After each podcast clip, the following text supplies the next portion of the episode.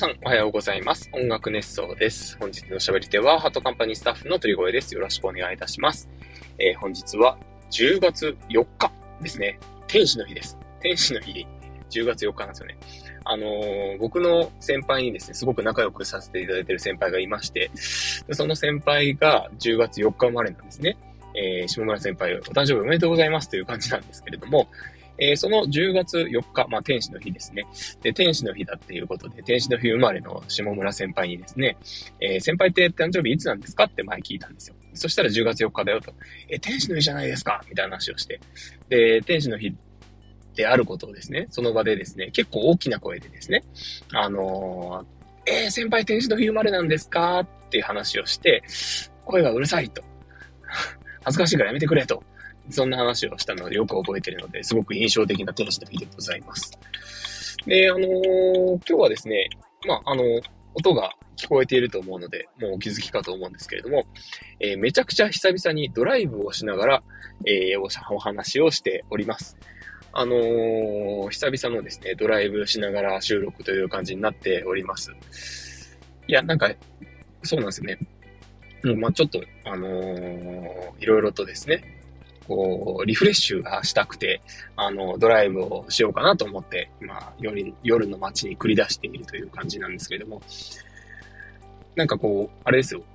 あの、この道、どの道なんだろうみたいな、まあ、そういう風なルートで今走ってます。あ正直、今僕はどこにいるのかよくわかってないんですけど、まずそういうのもありかなと思いながら今走っているところです。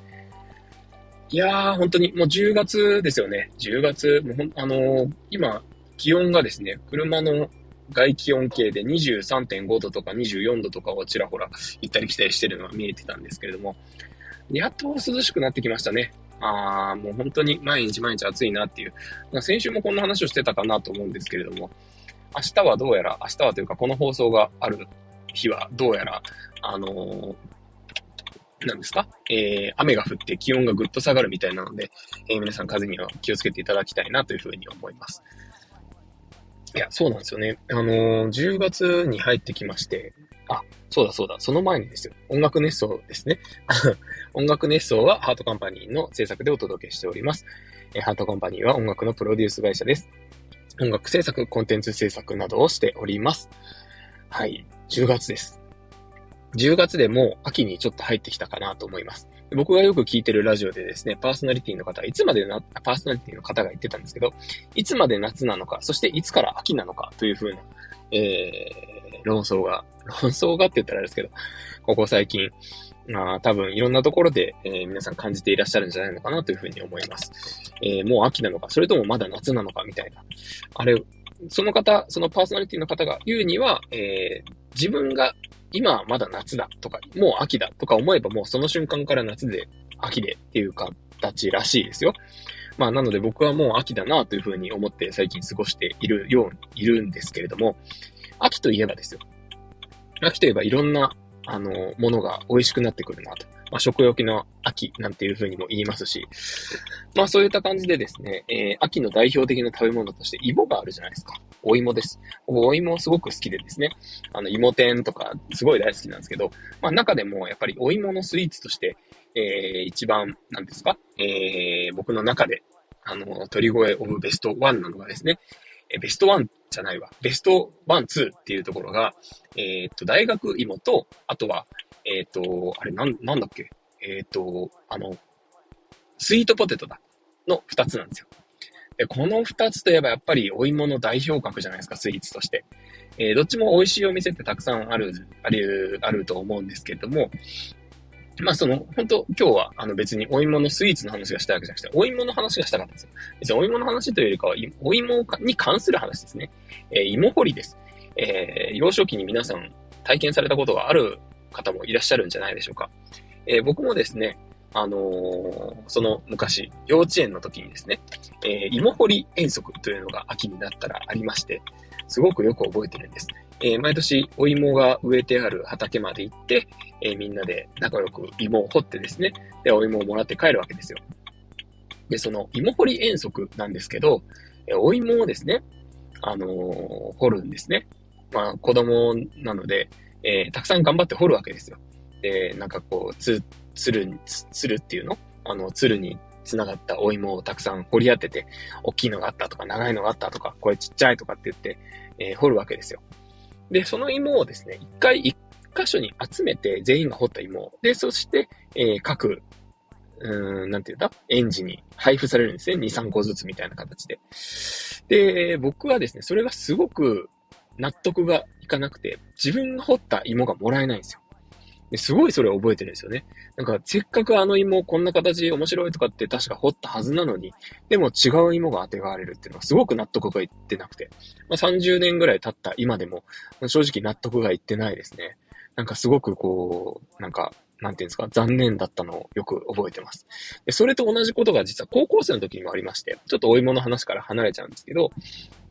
酪農体験を、それこそその遠足みたいな形で、遠足っていうのかな？あの、体験としてやったわけですよね。あの、牧場に行って、で、その、乳搾りであったりとかを確か体験したのかな。ちょっと正直よく覚えてないんですけど、でも、その正直覚えてない中で、めちゃくちゃ覚えているのが、えー、みんなでバター作りをやったんですよ。あの、牛乳に、まあ、食塩とかは確か混ぜて、で、ちょっとどうやって作ったかは、それもまた覚えてないですけど、あの、とにかく振るんですよね。振って振って振りまくって、で、バターを作るみたいな。っていう体験をやったんですよ。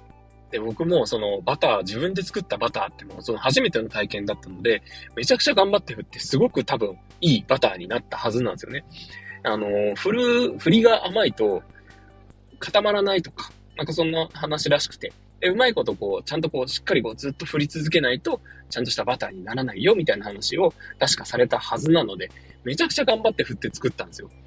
で、それが結局ですよ。あの、それもまた一箇所に集められて、で、あのー、生徒一人一人にですね、えー、みんなが作ったバターを一個ずつこう渡されるわけですよ。もう本当にマジで納得いきませんでしたね。で、その時にも思い出したんです。出すよ。思い出した、出すよだって。思い出したんですよ。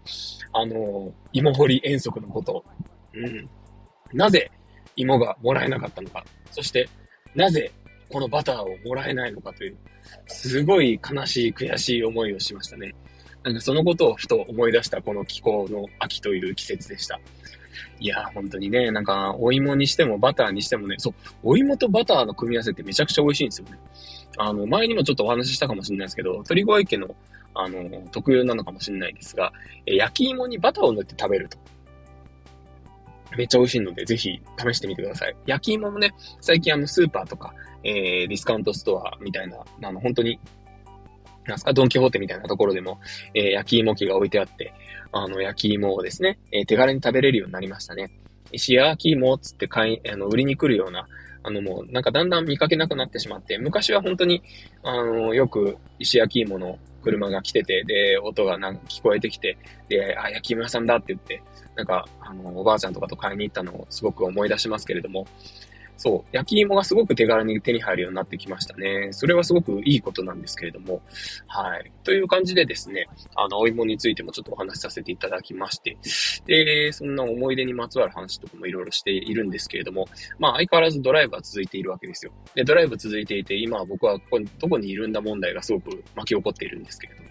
まあこういったこともね、なんかリフレッシュの一つになるかなと思っておりましてですね、まあなんか適当に曲がってみたりだとか、あなんかこの道まっすぐ行ってみようとか、まあ、正直方角的にはなんか家からどんどん遠ざかってるような気はするんですけれども、まあ、早くお家に帰りましょうという感じでは、自分の中では思いつつも、まあなんとなくこう気の済むまで、えー、街を走ってみるのも、うん、なんか一ついいのかなとか思いながら、そうなんですよね。あの、いろんな趣味とか、えっ、ー、と、先日も、あの、サイキックさんの、サイキックさんのだって、あの、サイキックの放送にお邪魔した、サイキックさんの、うん、放送にお邪魔させていただいた時にですね、あの、僕は、あれです、あの、斉藤さんとお休みについてお話をさせていただいたわけですけれども、その、お休みの時に、やっぱり考えをこう、なんていうんですかね、あの、一旦こうリセットするみたいな話をしたと思うんです。で、それで言うと、本当にこのドライブというのも、あの、趣味とかと、趣味、あの、最近ハマってるサウナであったりとか、あとはサバイバルゲームであったりとか、そういったところに通じて、今ドライブしかできないというような状況なので、まあ今正直音楽ネスを収録してますが、まあそうやってすごくリフレッシュにつながってるなというふうに思うので、えー、うまくね、自分の中でのいろんなこう気持ちの整理に役立ってるんじゃないのかなとは思いますね。はい。そんな感じでもうそろそろ10分経とうかなというところでございます。いやー、もうね、もうちょっと涼しくなってくれたらね、あのー、窓を開けてバーッと走ると気持ちいいんですけどね。まあなかなかね、そうも言ってられないので、えー、ね、あの、ちょっとずつですけれども、気温の変化と気候の変化と楽しみながら、えー、日々を過ごしていければなというふうに思っております。